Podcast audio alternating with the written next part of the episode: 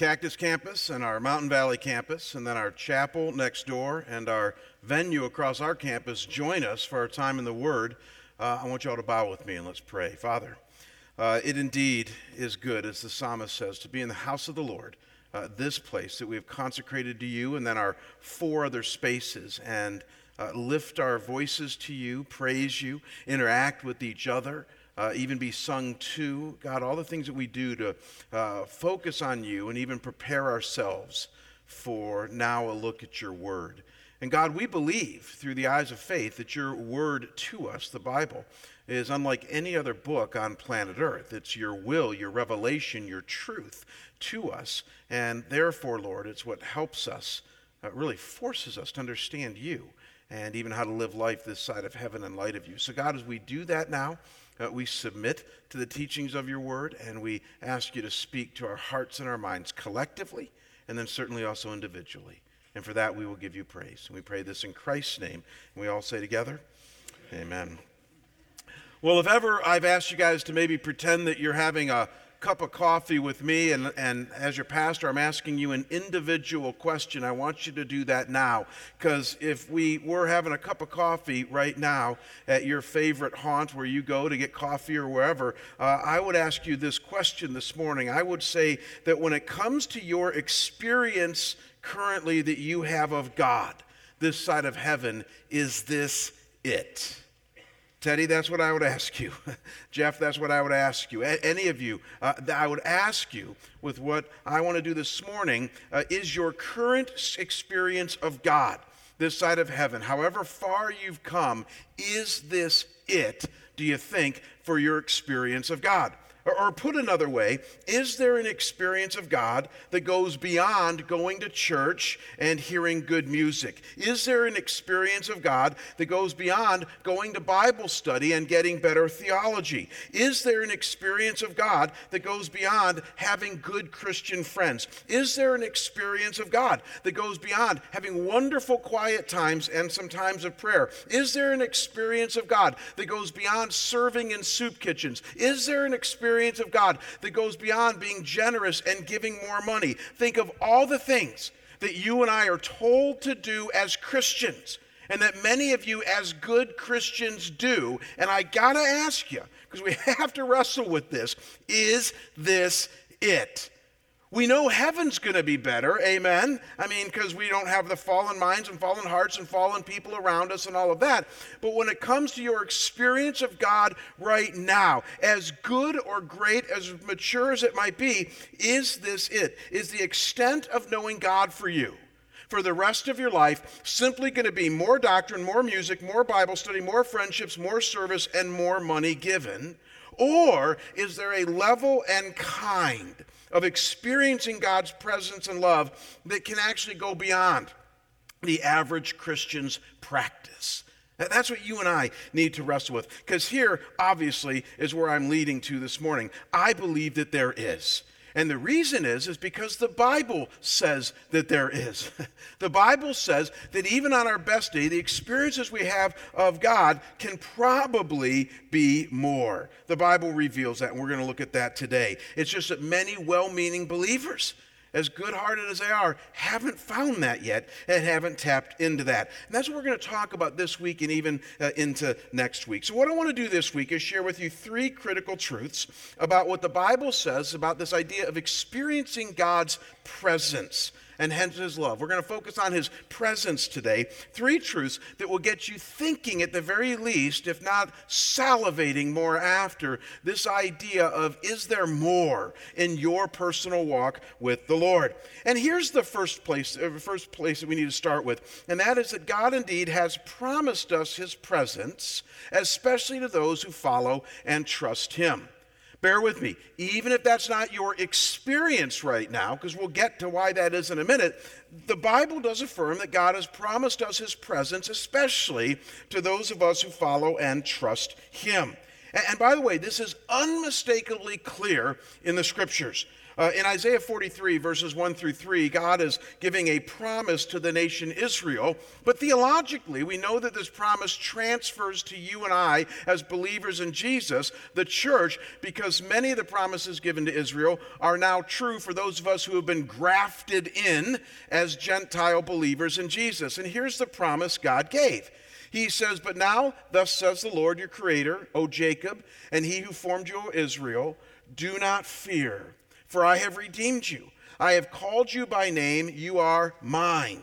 When you pass through the waters, I will be with you, and through the rivers, they will not overflow you. When you walk through the fire, you will not be scorched, nor will the flame burn you. For I am the Lord your God, the Holy One of Israel, your Savior. I have given Egypt as your ransom, Cush and Seba as your place. And so don't miss this, guys. God says that He will always be with us. Even when we go through difficult times, like passing through the waters, walking through the fire, His presence will be in our midst, a presence that will let us know that He is indeed with us. And if you don't buy that one, Jesus came on the scene and affirmed the same thing for his followers, almost identically. He says in John 14, And I will ask the Father, and he will give you another helper, that he may be with you forever. That is the Spirit of truth whom the world cannot receive because it does not behold him or know him, but you know him because he abides, say those two words with me, with you, and he will be in you.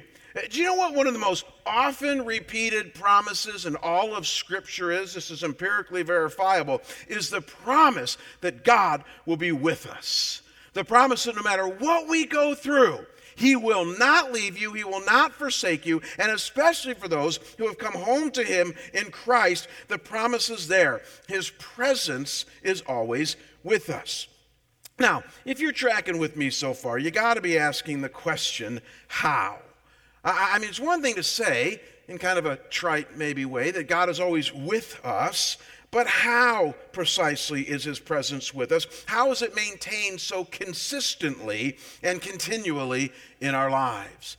And believe it or not, the Bible has an answer to this. And it's rather complex answer. You need to think with me here a little bit today because the Bible answers this question of how God is present with us on a regular, if not always, basis, it answers it on a couple of different levels. And so, to understand this, we need to make a distinction or a comparison between what the Bible calls God's omnipresence, or it refers to as omnipresence, and what we call his special presence. His omnipresence and his special presence. So, first, consider God's omnipresence. Uh, the fact that God is always with us all the time. Uh, the way we describe God's omnipresence is this, and you got to think with me on this. It's the biblical fact that God is God, and because God is God, He is not contained by either space nor time, and so by His very nature, now think about this, He is universally present to all space at all time. God has to be. Uh, by the very nature of being God, he has to be everywhere present, anywhere that he has created. Otherwise, he would not be the all knowing, all powerful, everywhere present one. So, all space is immediately present to God who made all space simply by the very nature that he is God. And we need to recognize that because this will be very important for our spiritual lives in a minute here. Before that, look at how the scriptures affirm this. Again, this is eminently biblical. Uh, Jeremiah 23 24. Can a man hide himself in hiding places so that I do not see him, declares the Lord? Do I not fill the heavens and all the earth, declares the Lord? Uh, so, can somebody hide from God or go to a place in all of the known universe that he is not at? No is the answer given. Why? Because God is God and He is omnipresent. He is present always, everywhere to His creation. And look at how David would put this in a very personal way in Psalm 139. He says, Where can I go from your spirit? Where can I flee from your presence? If I ascend to heaven, you're there. If I make my bed in Sheol, which means the underworld or even hell, you are there. And then he goes on to say, If I take the wings of the dawn, if I dwell in the remotest parts of the sea, even there your hand will lead me, and your right hand will lay hold of me. And so David is saying that there's no place he can go, there's no place that he can even imagine that God is not at. Why? Because by the very nature of him, the word omni means all, the word present means to be there. God is present to all that he has created, even wherever you go. About uh, 10 years ago, there was an engineer in Massachusetts that decided to do something I think is kind of wacky. He, he, he was thinking along these lines. His name was Crandall Stone. And Crandall Stone was thinking along the lines that if God exists, and if the Big Bang is true, so he had those two things in his mind, then maybe God is most present at the beginning of the Big Bang. That, that maybe where God started this whole thing in the Big Bang is where God can be most found. So, with that thinking, Crandall Stone took $20,000 of his own money and he built a radio wave transmitting device and he aimed it at star cluster M13, which he believes is one of the oldest star clusters in the known universe. It's 24,500 light years away. And he aimed this radio transmitting machine at star cluster M1, M13, and he set up a website for people to send their prayers into his website, and he would send those prayers on through his radio transmitting machine to where he believed God was and is. And though that might sound kind of funny, the very first week that this website opened up, he received 50,000 prayers from all over the world, from people wanting their prayers to be sent to where God just might hear them. As with all trendy things, it eventually waned. He eventually shut his website down, and so you can't find it anymore. It was called newprayer.com back about a decade ago. And I can remember when I found that website as a pastor, as a theologian, as a Christian, with all due compassion but honesty, I thought to myself, this belies a significant misunderstanding on the nature of God. Simply put, God is not at some remote part of the universe hiding from us, hoping that we just might find him if we're lucky. That is the opposite of the nature of God. As John Ortberg says, God is closer than you think. As Francis Schaeffer says, He is there and He is not silent. Why? Because He's omnipresent. He is present to us all the time, everywhere, anywhere in this universe of ours. And it's one of the most basic things about the nature of God. Now, believe it or not, it doesn't stop there because the Bible then affirms another key aspect of God's presence. And this is what theologians call God's special presence. And you're saying, well, what's that? Well, simply put, it's the reality that, go, though, that though God is present anywhere and everywhere, watch this, he chooses at times to make his presence known to us human beings through special manifestations of himself. Call them God sightings. Call them breakthroughs. Theologians have a fancy name for it. They call it theophanies. Whatever you call it, it's His special presence in which He breaks through into our world and lets us know that He is there. And so in the Bible, man, I'm telling you, you got hundreds, if not thousands, of these things. Jacob wrestling with an angel and realizing it was God. Moses hearing a voice in a burning bush and realizing it was God. And then Israel seeing a cloud guiding them in the desert and realizing it was God. Samuel hearing God's voice or hearing a voice in the temple and realizing it was God. Isaiah having a dream and waking up and realizing it was God. I mean, it's just on and on. Jesus coming to this earth and realizing he is God. The Holy Spirit giving, given on the day of Pentecost and realizing this is God. And so over and over again, people had these experiences this side of heaven in which they didn't initially know that this was God's presence, but then very quickly realized I'm in the realm of the holy. Again, John Ortberg, in his book, God is Closer Than You Think, calls these rainbow days.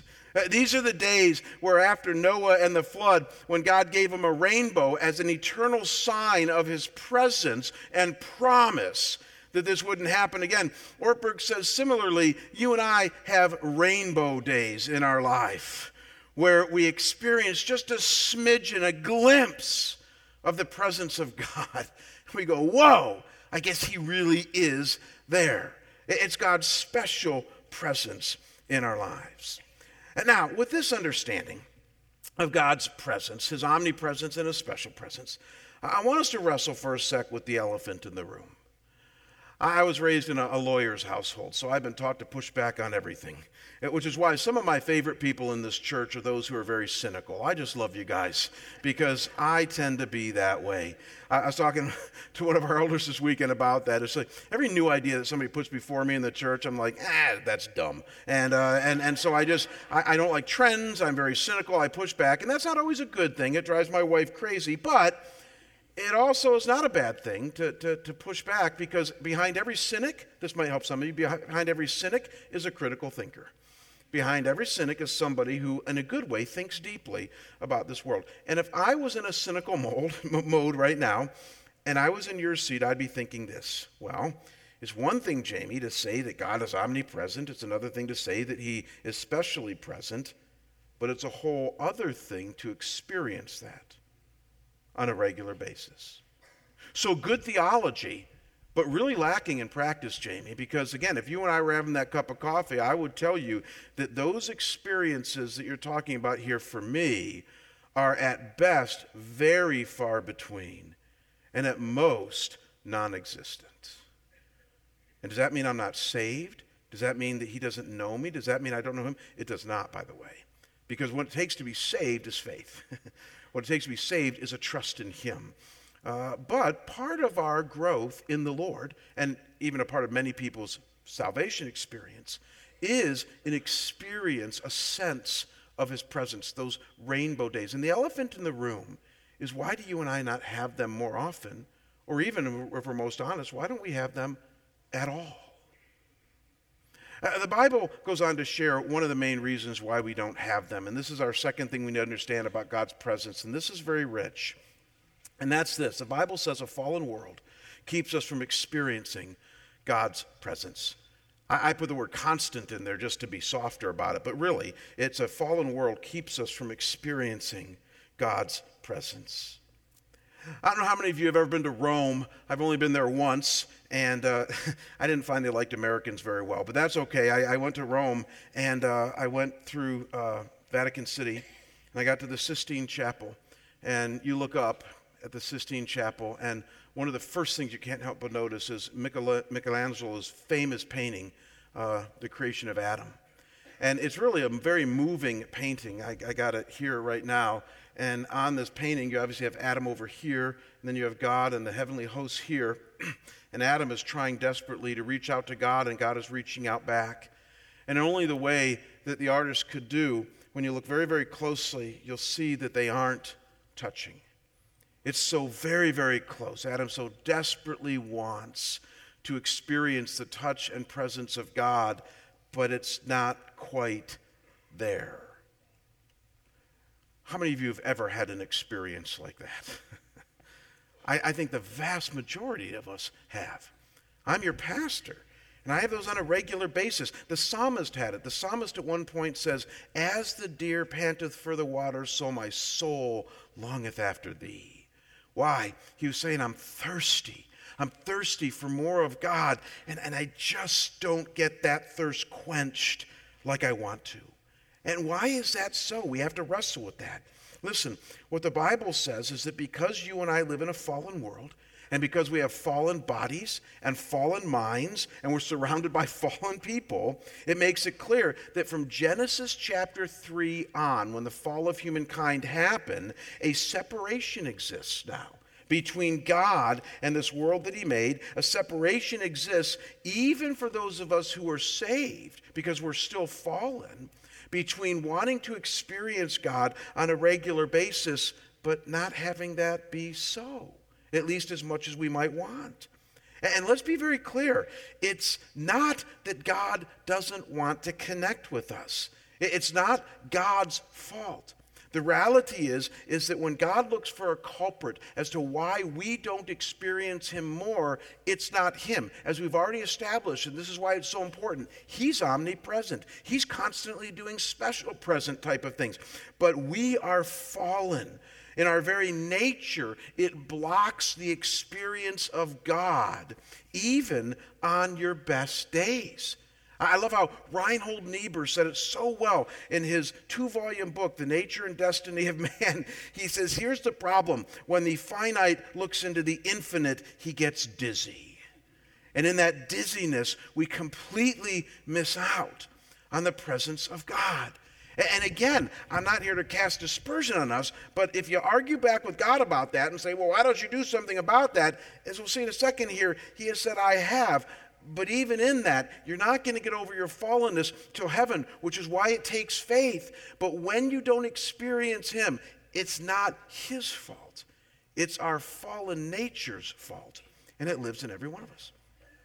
Let me give you a very simple example that you might relate to. Say after church today, you decide to go to a party, and it's just a small party, say 30 or 40 people. And you're going there, if you're married, you, you go there without your, your, your wife and without your spouse, and uh, you go to that party and you enjoy it. And then you get home, and your wife says to you, Did you see Bob at the party?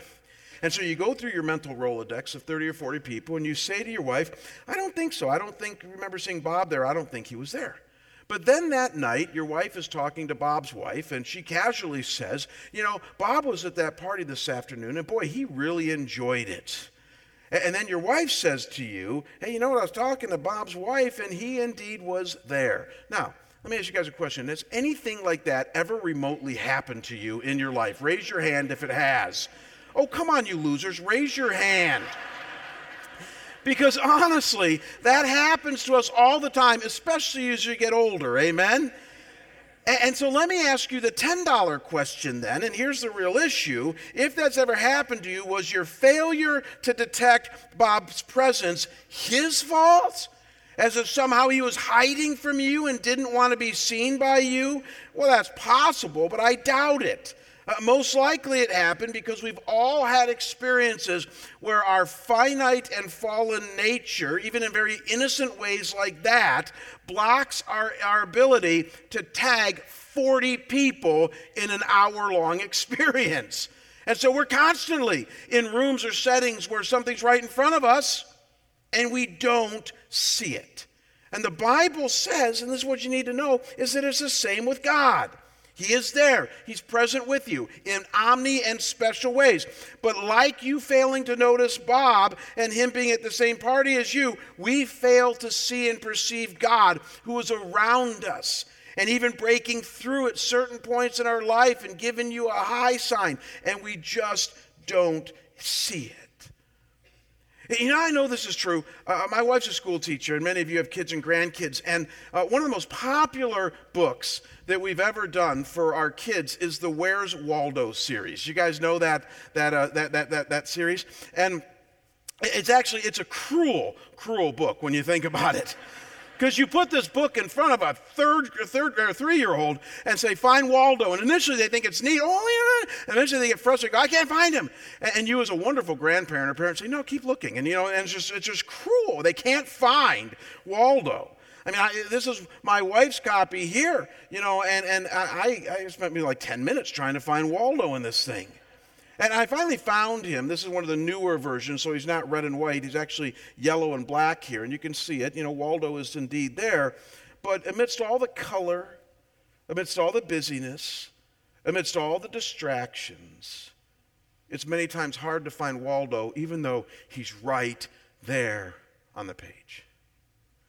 See, and that's what the Bible says about you and God. That, that, that again, he's present, he's on the page.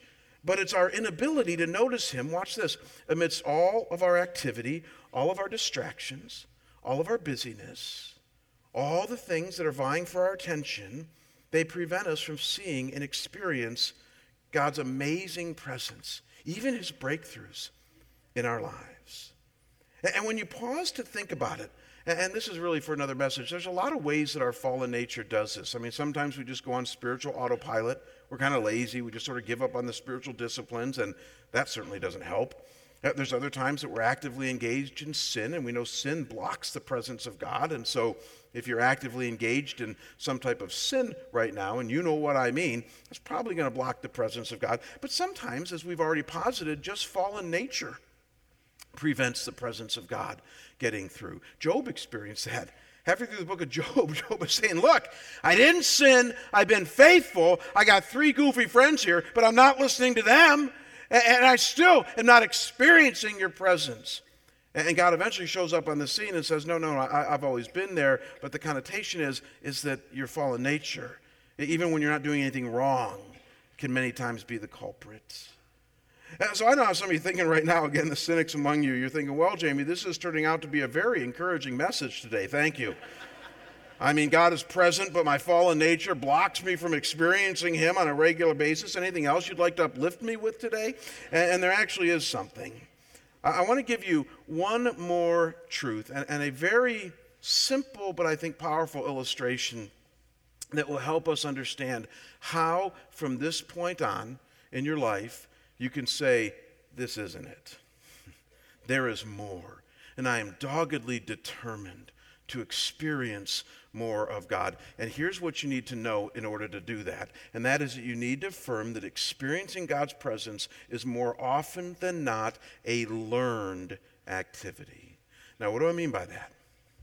Here's one of the greatest problems Christians, I'm talking about mature, every weekend in church, reading the Bible, going to you know, small group types of Christians think. We tend to think that as long as we're just doing our thing, as long as we're just kind of engaging in a few behaviors and doing our thing, then hopefully, in some hit or miss fashion, we'll eventually experience the presence of God.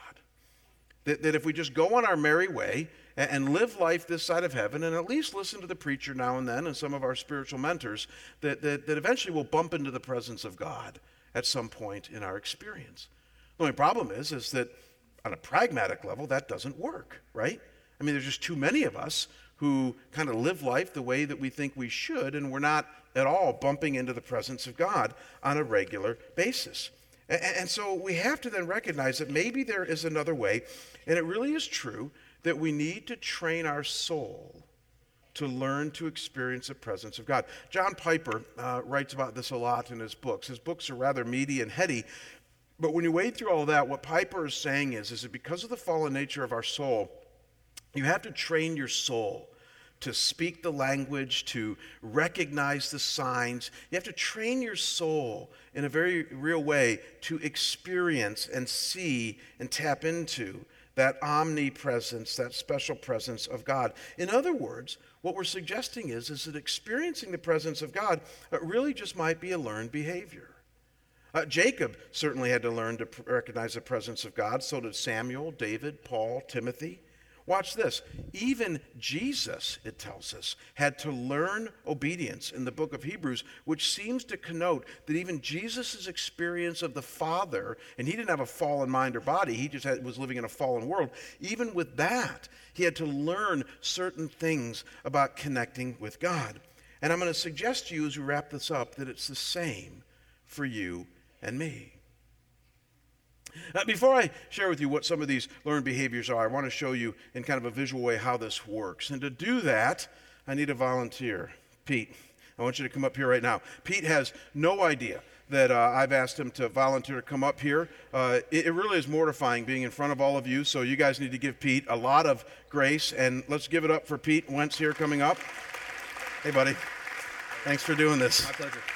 Uh, Pete and I met uh, at, at, the, uh, the, the, what do they call it, the tree shop, wherever you were working yeah, at that. Moon Valley, that's right. And so we're not here, though, to promote that. So, anyways, uh, we, I need you to do me a favor. Um, I need you to look out here uh, in the audience, and we have Cactus and Mountain Valley and Chapel and, and Venue. Yep, wave to them with us, too. I need you to look out here, and I need you to find Naomi for me. And, uh, and I need you to point to her.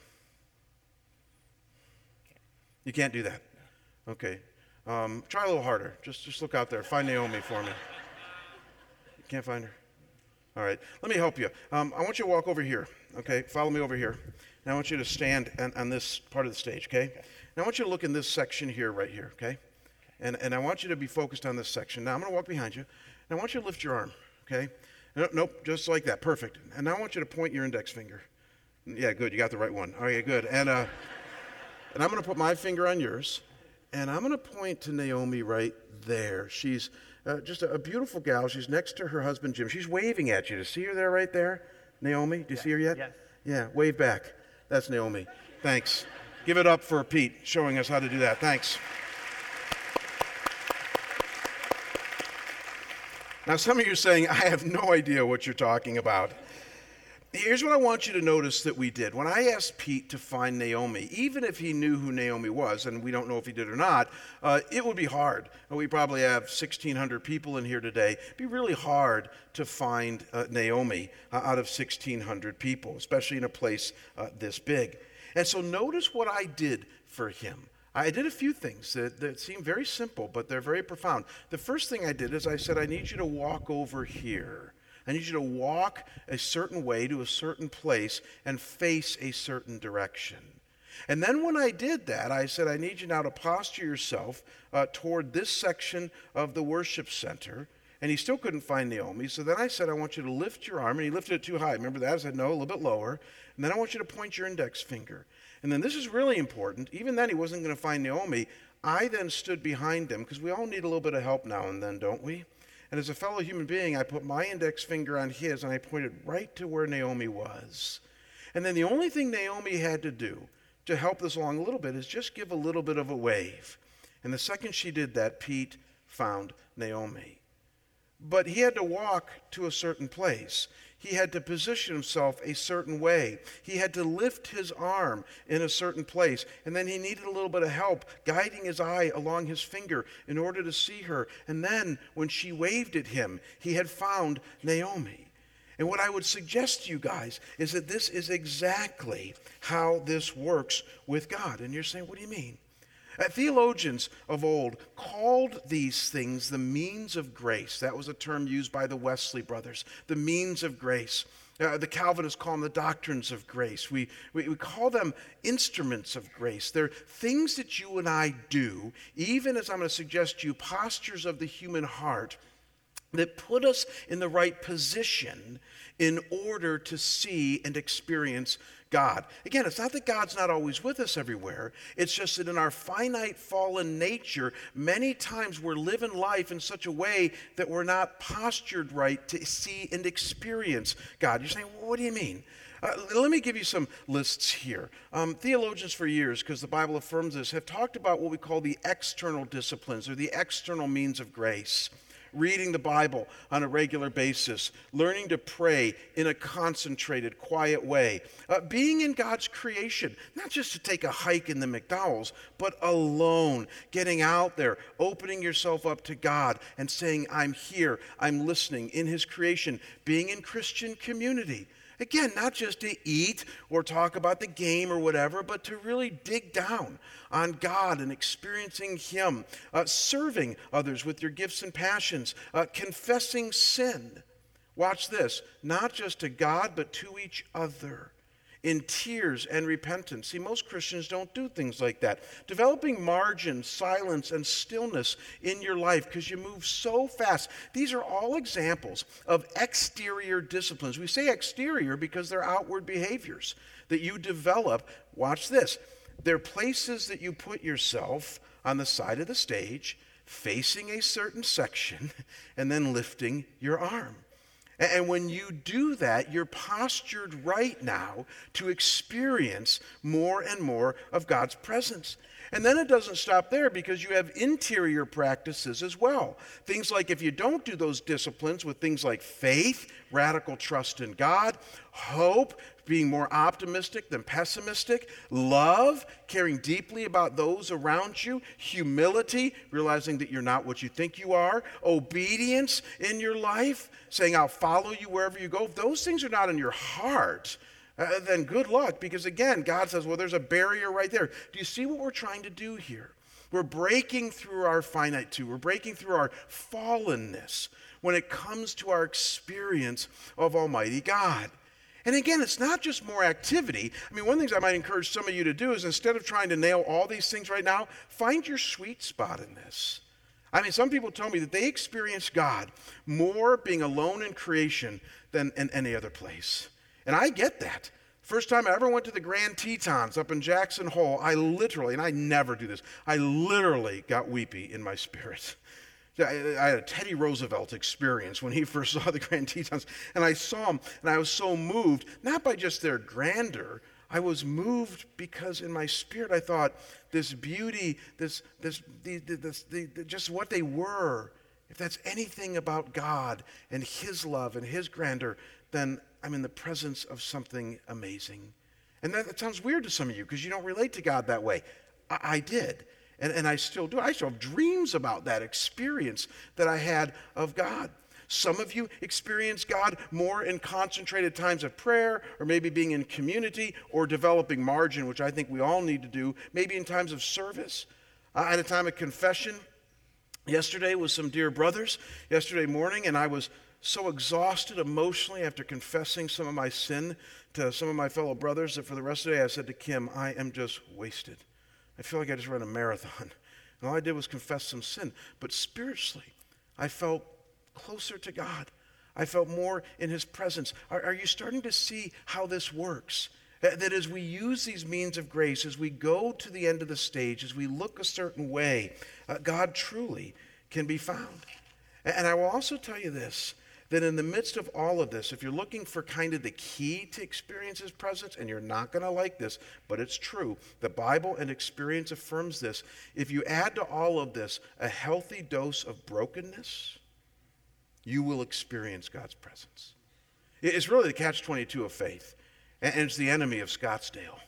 I, mean, honestly, uh, the Bible affirms over and over again that when we get to the end of our rope, when we are in really broken places, as Paul the Apostle says, that thorn in the flesh, asking God to take it away, He's not taking it away. So I guess His strength is going to be know, made known in my weakness. See, when you get to that point, you will experience the presence of God. You know what the problem is? Most of us, however, run from brokenness and we insulate our lives against every form of brokenness that we can think of, and we try darn hard to make sure it's not going to come into my life, but it actually, when you think about it, is really a friend at the end of the day.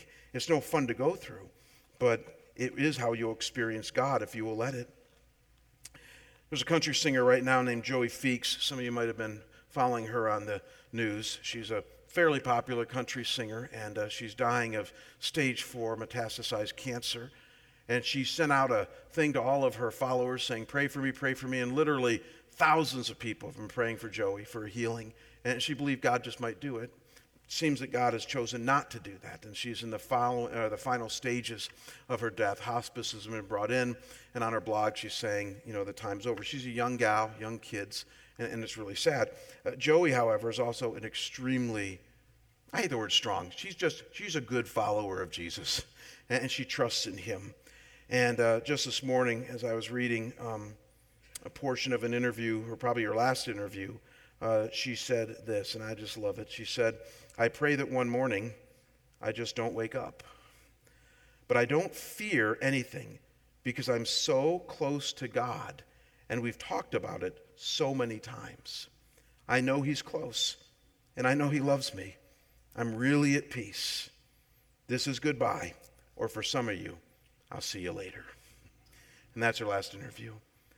I, I was moved as I read that this morning just about how she says, and I know you caught it. Um, he and I have talked about it so many times. I know He's close. I know He loves me. See, right now, in her deepest time of need, she's experiencing God's presence. My guess is that if we asked her, Have you always experienced that? the answer would be no. But she didn't believe this was it. and in her brokenness, because she's yielding to God in her time of need and fully looking to Him, He's looking back. And she knows that. And that's the way it works, gang. Eh, that, that, sometimes it might take you being on bended knee. It might take your most needy moment where you cry out to God and He finally, finally maybe breaks through for you in a way that is palpable. I don't know. I don't, I'm not God. I'm only your pastor. But I do know, I do know this. This doesn't have to be it. Amen? It does not. There is more of God to experience. Next week, we're going to talk about how we experience Him in worship in times like these. But for now, chew on this. Chew on the fact that He's always with you in a special and an omni way. Chew on the fact that your fallen nature is what's to blame. So don't go around blaming anything else.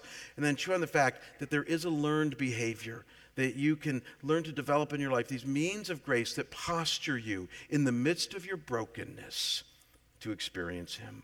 And I pray that you do. Let's pray. Father, I thank you for all that you are to us. Mostly, Lord, I thank you today for your word that clearly def- guides us into a right understanding and a right experience of you. And God, I do pray in a very personal way for each person here and at Cactus, Mountain Valley, Chapel, and Venue that God, we might experience you and your grace, your love, your goodness, even times of tough truth and discipline. We might experience you more in our lives.